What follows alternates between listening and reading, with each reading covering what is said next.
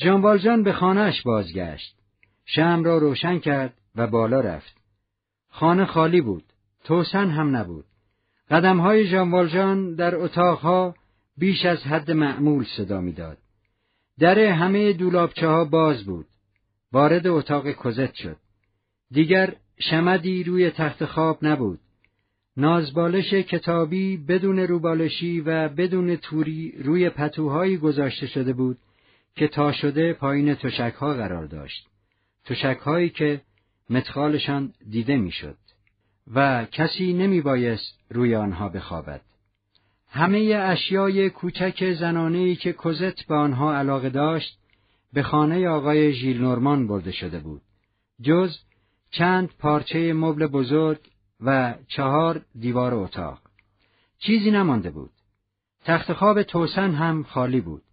فقط یک تخت خواب آماده بود و مثل آن بود که منتظر کسی است. این تخت خواب ژان بود. ژان دیوارها را نگاه کرد. چند در دولابچه را بست. راه افتاد و از اتاقی به اتاق دیگر رفت. سپس خود را باز در اتاقش یافت و شم را روی میز گذاشت. دستش را از گیر پارچه به گردن آویخته درآورد و با دست راستش مثل اینکه اصلا درد نمی کند کار می‌کرد. به تخت خوابش نزدیک شد و چشمانش تصادفاً یا از روی عمد روی جدایی ناپذیر متوقف ماند که کوزت به آن حسد میورزید و آن چمدان کوچکی بود که ژان هرگز آن را از خود جدا نمی‌کرد. روز چهارم جوان که به کوچه لوم آرمه آمده بود آن را روی میز سپایه کنار تخت خوابش جای داده بود. با یک تندی به طرف میز سپایه رفت. کلیدی از جیبش بیرون آورد و چمدان را باز کرد. آرام آرام لباسی را که ده سال پیش کوزت منفرمی را با آن ترک گفته بود بیرون کشید. ابتدا پیراهن کوچک سیاه را، آنگاه روسری سیاه را، سپس کفش های زمخت کودکانه ای را که کوزت با پاهای کوچکش هنوز می توانست آنها را بپوشد. بعد پیراهن کرکی زخیم را، آنگاه دامن بافته را و پس از اینها پیشبند جیبدار و سپس های پشمی او را بیرون آورد. این ها که هنوز شکل ساق پای کوچکی را به دلفریبی نشان می‌داد، بزرگتر از دست ژان نبود. اینها همه سیاه بودند. او بود که این لباس را برای کوزت به منفرمی برده بود. اینها را به همان ترتیب که از چمدان بیرون می آورد روی تخت خواب قرار می‌داد. می اندیشید. چیزهایی را که به یاد می آورد زمستانی بود ماه دسامبر بسیار سردی بود. کوزت نیمه برهنه در پیراهن پارش میلرزید. پاهای کوچک ناتوان سرخش در کفشهای چوبین دیده می‌شد. او ژان آن پوششهای کهنه و پاره را گرفته بود تا این لباس عزا را بر او بپوشاند. بایستی مادر کوزت در گورش راضی شده باشد از دیدن اینکه دخترش برایش جامعه سوگواری به تن کرده است. به ویژه از دیدن اینکه دخترش لباس گرم پوشیده و گرم شده است. به یاد جنگل منفرمی افتاد. او و کوزت با هم از آن جنگل گذشته بودند. به هوای سرد آن هنگام، به درختان بیبرگ، به بیشه بیپرنده، به آن آسمان بیخورشید میاندیشید. فرق نمی کند. آن نیز دلپذیر بود. رختهای کوچک روی رخت خواب مرتب بود. روسری را نزدیک دامن، جورابها را پهلوی کفشها، زیرپوش را کنار پیراهن جای داد و یکی پس از دیگری را نگریست. آنگاه سر سفید و احترام انگیزش روی تخت خواب افتاد. این قلب کهن دلیر در هم شکست. سیمایش به اصطلاح در لباس کزت قوتور شد. و اگر کسی در این لحظه از پلکان میگذشت می توانست صدای ناله های ترسناکش را بشنود. جدال دیرین حراسناکی که پیش از این چند مرحلهش را دیده ایم دوباره آغاز شد. یعقوب با فرشته فقط یک شب نزاع کرد. دریغا چه بسا جانبالجان را دیدیم که در تیرگی ها با وجدان خود دست به گریبان شد و سرگشته با آن پیکار می‌کرد. جدالی بیمانند چه بسا که این وجدان او را در تنگنا گذاشته و درماندهش کرده است. چه بسا که حقیقت بیره زانویش را بر سینه نهاده است.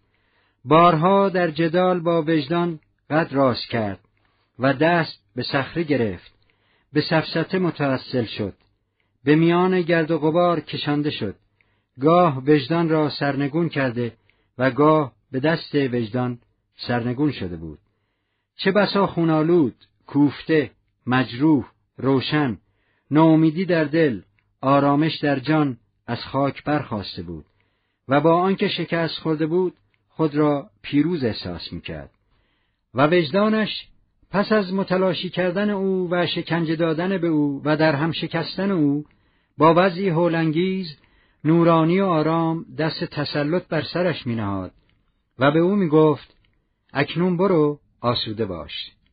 با این همه آن شب ژانوالژان احساس می‌کرد که می‌خواهد به آخرین نبرد باطنی خود بپردازد. مسئله که روی نموده بود چنین بود. ژان والژان با خوشبختی کوزت و ماریوس چگونه باید رفتار کند؟ کوزت ماریوس را داشت. ماریوس کوزت را در اختیار داشت. هر دو همه چیز داشتند. ثروت هم داشتند و این حاصل عمر او بود. اما این خوشبختی اکنون که به وجود آمده است اکنون که پیش آنهاست ژان با آن چه باید بکند آیا خودش را بر این خوشبختی تحمیل کند؟ آیا با آن چنان رفتار کند که گویی متعلق به خودش است؟ بدون تردید کوزت متعلق به دیگری است اما او ژان آیا ممکن است مقامی را که نزد کوزت داشته است حفظ کند آیا باز هم برایش امکان دارد که چنان که تا امروز بود یک نوع پدر به هر جهت اما محترم به شما رود آیا ممکن است با آرامش وارد خانه کزت شود؟ آیا می تواند بیان که کلمه ای بگوید گذشته تاریکش را با آینده درخشانش سازش دهد؟ در یک کلمه آیا ممکن است که کنار این دو موجود خوشبخت مانند زبان بریده مشعوم سرنوشت جای گزیند؟ تخیل سرسامانگیزش تا پایان شب دوام داشت. تا طلوع روز به همان حال ماند. دوتا شده روی تخت خواب. زیر فشار بار سنگین سرنوشت خم شده و شاید خرد شده. دریغا دوازده ساعت دراز یک شب زمستان به این حال افتاده بود. منجمد شده. نه سر بلند کرده بود و نه یک کلمه بر زبان آورده بود. مثل یک مرده بی حرکت بود. ناگهان لرزش تشنجاوری فرا می گرفتش و دهانش که به لباس کزت چسبیده بود بوسه بر آن می‌زد. آن وقت دیده می‌شد که زنده است. هفت. روز هفدهم فوریه اندکی بعد از نیم روز بود که باسک هنگامی که حوله و پر روبیدن زیر بغل داشت و به مرتب کردن پیش اتاقی مشغول بود شنید که ضربه آهستهی به در کوچه زده شد باسک در را باز کرد و آقای فشلوان را دید او را به تالار وارد کرد که هنوز ریخته و پاشیده و شلوغ بود و از خوشگذرانی های شب پیش شباهت به میدان نبرد داشت. باسک گفت ملاحظه میفرمایید آقا ما دیر بیدار شده ایم. ژان پرسید آقا پا شده است؟ کدام یک؟ آقای قدیم یا آقای جدید؟ آقای پونمرسی. باسک قد راست کرد و گفت آقای بارون را میفرمایید؟ می‌روم ببینم. می‌روم بگویم که آقای فشلوان آمده است. ژان گفت نه، به او نگویید که من هستم. به او بگویید کسی آمده است می‌خواهد درباره مطلبی خصوصی با ایشان صحبت کند. اسم مرا به ایشان نگویید. می‌خواهم غافلگیرش کنم. باس گفت آه و بیرون رفت. ژان تنها ماند. چند دقیقه گذشت. ژان در همان جایی که باسک او را ترک کرده بود بی حرکت مانده بود. در صدا کرد. ژان نگاه کرد. ماریوس وارد شد. سر راست گرفته بود دهانش خندان بود کسی نمی‌داند چه نوری بر سیما داشت چشمش پیروز می نمود. چون جان را دید با فریاد شوق گفت شمایید پدر چقدر این باسک مرموز است. اما شما خوب زود آمده اید. هنوز نیم ساعت از ظهر نگذشته است. کزت خوابیده است. این کلمه پدر که ماریوس به آقای فشلوان گفته بود معنای حد اعلای سعادت را می‌داد. این را می‌دانیم که همیشه بین این دو گونه فاصله سردی و تقید بود. یخی که یا باید بشکند یا باید آب شود. ماریوس به آن درجه از شوق و مستی بود که دوری کاهش میافت یخ آب می‌شد و آقای فشلوان چنان که برای کزت پدر بود برای او نیز بود. ماریوس ادامه داد کلمات از دهانش لبریز می‌شد که این خود یکی از ویژگی های این گونه مسرت های ملکوتی است. چقدر از دیدنتان خوشحالم. اگر بدانید دیشب چقدر جایتان خالی بود روزتان به خیر پدر. دستتان چطور است؟ بهتر است نه؟ و راضی از پاسخ خوبی که به سوال خودش داده بود ادامه داد. ما هر دو مدتی از شما حرف زدیم. کوزت چقدر شما را دوست دارد؟ البته فراموش نکنید که اتاقتان اینجاست و ما دیگر کوچه لام آرمه را نمی‌خواهیم. دیگر نمیخواهیمش. برای چه شما توانستید در کوچه مثل آن کوچه منزل کنید که پر سرصدا و بدمنظره است. یک طرفش خط زنجیر دروازه است که آدم آنجا سرما می‌خورد و نمی‌تواند واردش شود. حتما شما اینجا خواهید آمد و پیش خودمان منزل خواهید کرد. از همین امروز وگرنه سر کارتان با کوزت خواهد بود. کوزت دلش می‌خواهد که ما همه کاملا به دلخواه او رفتار کنیم. این را قبلا به شما خبر دادم. ما با هم زندگی خواهیم کرد. ما برانیم که خوشبخت باشیم و شما در خوشبختی ما شریک خواهید بود. گوش می‌کنید پدر؟ آه راستی امروز با ما نهار می‌خورید. ژان گفت آقا من مطالبی دارم که باید به شما بگویم. من یک بزهکار محکوم به اعمال شاقه سابق هستم. حد صداهای تیز قابل ادراک ممکن است همچنان که از گوش آدمی عبور می کند از روح نیز بگذرد. این کلمات من یک بزهکار محکوم به اعمال شاقه سابق هستم که از دهان آقای فشلوان بیرون آمد و به گوش ماریوس رسید. از سرحد امکان بیرون می‌رفت. ماریوس نشنید. به نظرش رسید چیزی به او گفته شده اما ندانست که چه بود. دهانش باز ماند.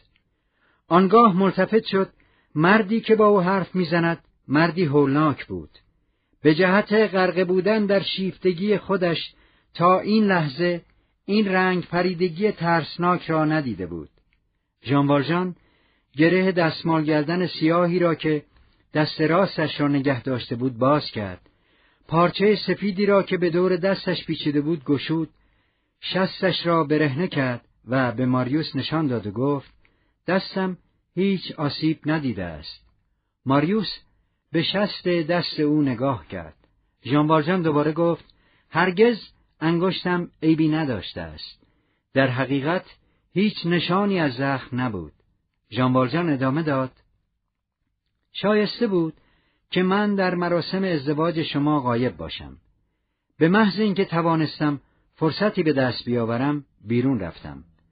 جراحتی برای دستم فرض کرده بودم تا مرتکب جل نشوم. در اسناد ازدواج موضوع باطلی وارد نکنم و از امضا کردن اوراق معاف باشم. ماریوس با لکنت گفت معنی این حرف چیست؟ ژان پاسخ داد معنیش این است که من در زندان اعمال شاقه بودم. ماریوس تا توانسته بود از جلوی واقعیت پس کشیده از آن امتناع کرده و با این مطلب مسلم مجادلت ورزیده بود. اما اکنون ناچار بود که بازگردد و واقعیت را بپذیرد. رفته رفته شروع به فهمیدن کرد و چنان که همیشه در این گونه حالات پیش می آید مطلب را بالاتر از آنچه بود دریافت.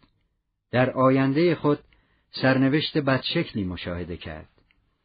با صدای بلند گفت همه را بگویید همه را بگویید. شما پدر کزت هستید؟ و با حرکتی حاکی از حراسی توصیف ناپذیر دو قدم عقب رفت. ژان در حالت باشکویی که گفتی سر به سقف میافرازد سر راست کرد و گفت آقا لازم است که در این باره حرف مرا باور کنید. اگرچه سوگند من و امثال من در برابر عدالت پذیرفته نیست.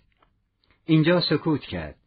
آنگاه با یک نوع اقتدار آمرانه و مرگبار آهسته آهسته و با تکیه کردن به کلمات گفت حرف مرا باور خواهید کرد که من پدر کزت باشم.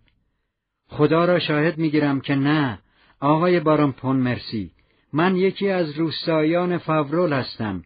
از راه هرس کردن درختان امرار معاش می کردم. اسمم فشلوان نیست نامم ژان است. من هیچ نسبتی با کزت ندارم مطمئن باشید ماریوس منمن کنان گفت چه کسی به من اثبات می کند؟ ژان گفت من من این را به شما می گویم. ماریوس به این مرد نگاه کرد. محزون آرام بود. هیچ دروغی نمی توانست از چنین آرامشی بیرون بیاید. ماریوس گفت باور می کنم. ژان مثل اینکه اتخاذ سند می کند سر فرود آورد و ادامه داد. من برای کزت چه هستم؟ یک رهگذر. ده سال پیش اصلا نمی‌دانستم چنین دختری وجود دارد. دوستش دارم. راست است. کسی که بچه ای را از کودکی دیده است و خود حالا پیر است او را دوست می دارد. آدم وقتی که پیر می شود خود را پدر بزرگ همه بچه های کوچه احساس می کند. فکر می کنم می توانید حدس بزنید که من در سینم چیزی شبیه به قلب دارم. او یتیم بود. نه پدر داشت نه مادر. به من نیاز داشت. از همینجا بود که محبت او را در دل گرفتم. این گونه کودکان آنقدر ناتوانند که اولین رهگذر حتی آدمی مثل من ممکن است حامی آنها باشد. امروز کزت زندگی مرا ترک می‌گوید. راه زندگی ما دو نفر از هم جدا می شود. بعد از این من نمی‌توانم هیچ چیز کزت باشم. او خانم پونمرسی است. سرنوشتش دگرگون شده است و در این دگرگونی برد با کزت است. این بسیار خوب است. اما 600 هزار فرانک. شما در این باره چیزی نگویید. من از فکر شما پیش میافتم. این امانت است. چگونه این امانت به دست من رسیده است؟ چه اهمیت دارد؟ من این امانت را پس می دهم. دیگر در این باره نباید چیزی از من پرسید. و جانبارجان ماریوس را رو در رو نگاه کرد. ماریوس بانگ برآورد. آخر شما چرا این چیزها را به من می‌گویید؟ چه چیز وادارتان می کند شما می توانستید این راز را پیش خودتان نگه دارید. نه کسی شما را لو داده بود نه زیر پیگرد بودید نه مورد حمله. پس چه دلیلی برای این کار دارید که با رضای دل چون این رازی را افشا می کنید تمام مطلب را بگویید. چیز دیگری هست؟ به چه مقصودی به این اعتراف پرداخته اید؟ به چه دلیل؟ ژان با صدایی چنان آهسته و چنان خاموش که گویی با خود حرف می‌زند نه با ماریوس پاسخ داد. به چه دلیل؟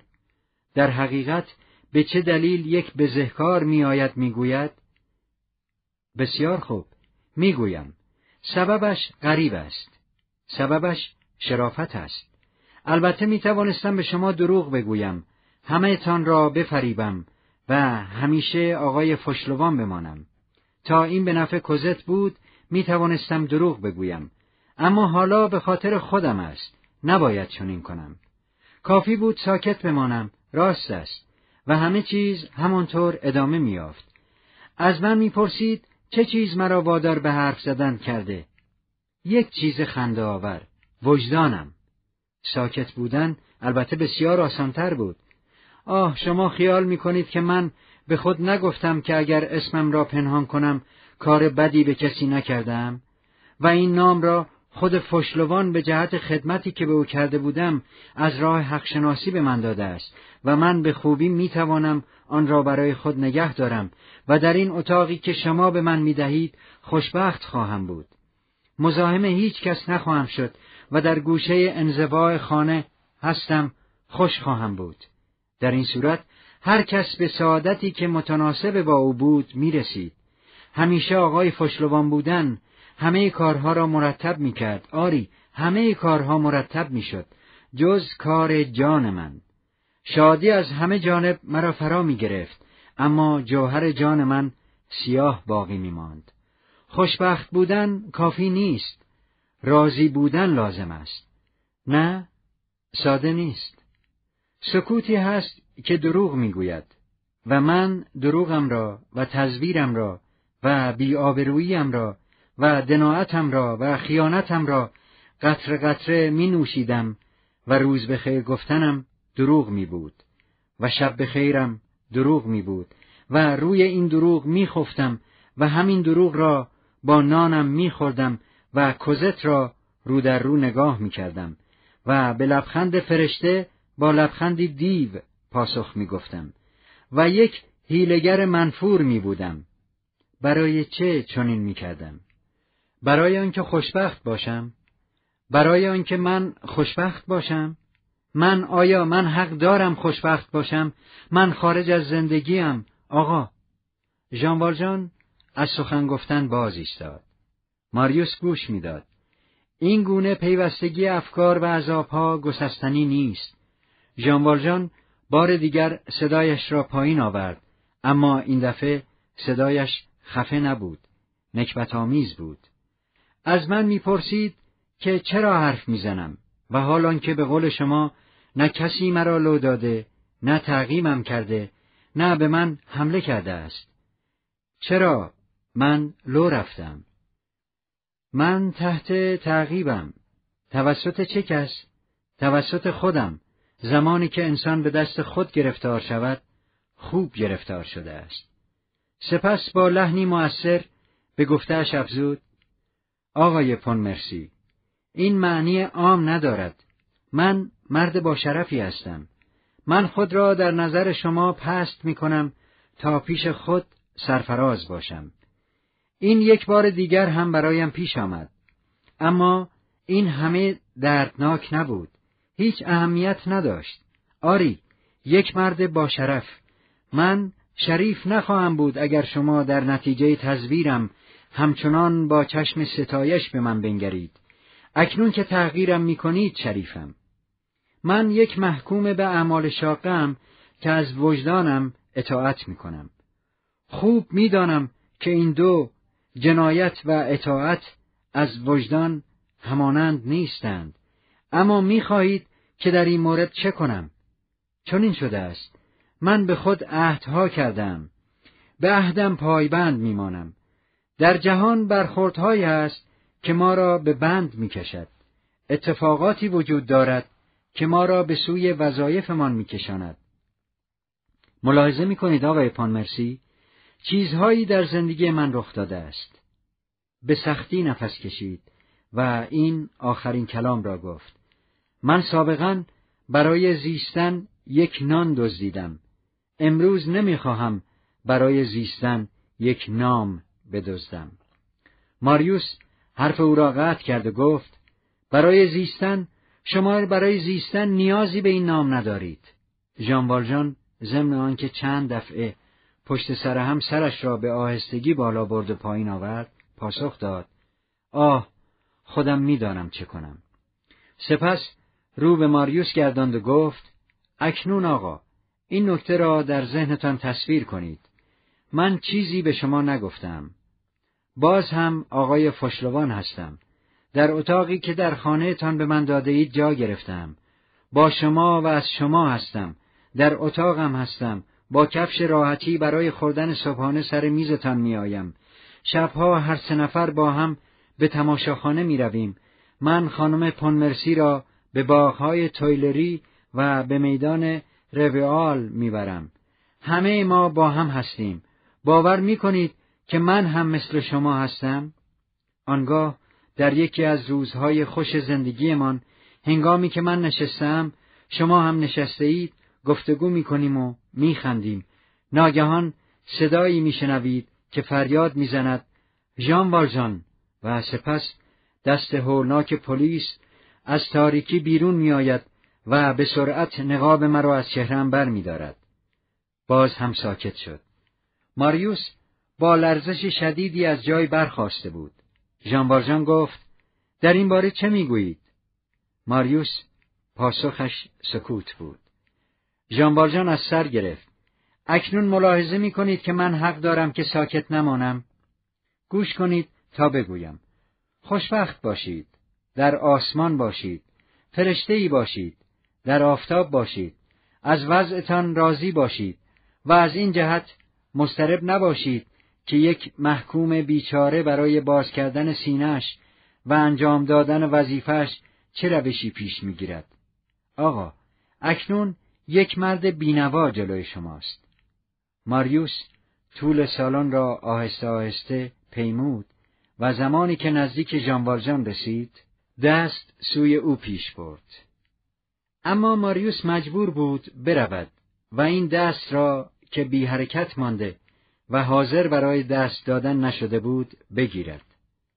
ژان آزادش گذاشت هر کاری می‌خواهد بکند و به نظر ماریوس رسید که دستی را که میفشارد از مرمر است. ماریوس گفت پدر بزرگم دوستانی دارد. من عفو شما را به زودی به دست خواهم آورد. ژان پاسخ داد بیفایده است. امروز مرا مرده میانگارند. همین کافی است. و سپس دستش را که در دست ماریوس بود بیرون کشید و با یک نوع وقار تأثیر ناپذیر افزود وانگهی دوست عزیزی که سوی آن میشتابم انجام دادن وظیفه است و نیاز به هیچ گونه بخشایش ندارم جز بخشایش وجدان خودم همان سمت دیگر سالن دری آهسته نیمه باز شد و از میان دولنگه در سر کوزت نمایان گشت. شرط میبندم که از سیاست حرف می‌زنید. چه کار بدی می‌کنید؟ به جای اینکه با من باشید. ژان به لرزه درآمد. ماریوس من من کنان گفت کوزت و ساکت ماند. انگار او و ژان دو مقصرند. کوزت با روی درخشان هر دویشان را همچنان مینگریست. گفت خوب مچتان را گرفتم. از پشت در شنیدم که بابا فشلوان می گفت وجدان انجام دادن وظیفه اینها حرفهای سیاسی است من نمی‌خواهم. نباید از صبح روز اول از سیاست حرف زد این درست نیست. ماریوس گفت کوزت تو اشتباه می‌کنی یک کار خصوصی داریم. می‌خواهیم جای بهتری برای ششصد هزار فرانک تو پیدا کنیم. کوزت حرف ماریوس را قطع کرد و گفت هیچ اینها نیست من میآیم اینجا کسی هست که مرا بخواهد و مصممانه در را باز کرد و وارد سالن شد گفت ببینید آمدم می‌روم روی یک صندلی راحت پهلوی شما می نشینم. نیم ساعت دیگر نهار می‌خوریم و شما هرچه دلتان می‌خواهد می‌کنید. البته می‌دانم که مردها وقتی که پیشم هستند باید حرف بزنند.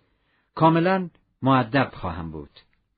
ماریوس بازوی کوزت را گرفت و با لحنی عاشقانه به او گفت صحبت خصوصی داریم. باید تنها باشیم.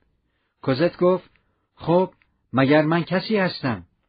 ژان کلمه ای بر زبان نمی آورد. کوزت سر به سوی او گرداند و گفت اولا پدر دلم می‌خواهد که شما بیایید مرا ببوسید. مگر شما آن گوشه چه کار دارید که عوض اینکه بیایید و از من طرفداری کنید هیچ نمی‌گویید؟ برای چه باید پدر من اینطور باشد؟ می‌بینید که من توی خانه خیلی بدبختم. شوهرم کتکم می‌زند. زود باشید ماچم کنید. ژان نزدیک شد. کوزت رو به ماریوس کرد و گفت شما باشید. من به شما اخم نمی کنم. آنگاه پیشانیش را به سوی ژانوالژان پیش برد. ژانوالژان پیشانی کوزت را که پرتوی ملکوتی داشت بوسید. کوزت گفت لبخند بزنید. ژان والژان اطاعت کرد. این لبخند یک شبه بود. کوزت گفت حالا بر ضد شوهرم از من دفاع کنید. ماریوس گفت کوزت. کوزت به ژان گفت اوقات تلخی کنید پدر. بهش بگویید که من باید اینجا بمانم و هر مطلبی را در حضور من می شود گفت. پس شما مرا نفهم می دانید؟ اینکه شما می‌گویید بسیار تعجب آور است. کارهای خصوصی، پول در بانک گذاشتن، واقعا کار بزرگی است. مردها هر چیز کوچک را اسرارآمیز جلوه می‌دهند. شما ای جناب آقا که شوهر منید و شما ای جناب آقا که پدر منید. هر دو ظالمید. الان می‌روم به پدر بزرگم می‌گویم. اگر خیال می‌کنید که باز به اینجا برمیگردم و بیمزگی می‌کنم اشتباه می‌کنید. من آدم کل شقی هستم. منتظرم تا ببینم چه می‌شود.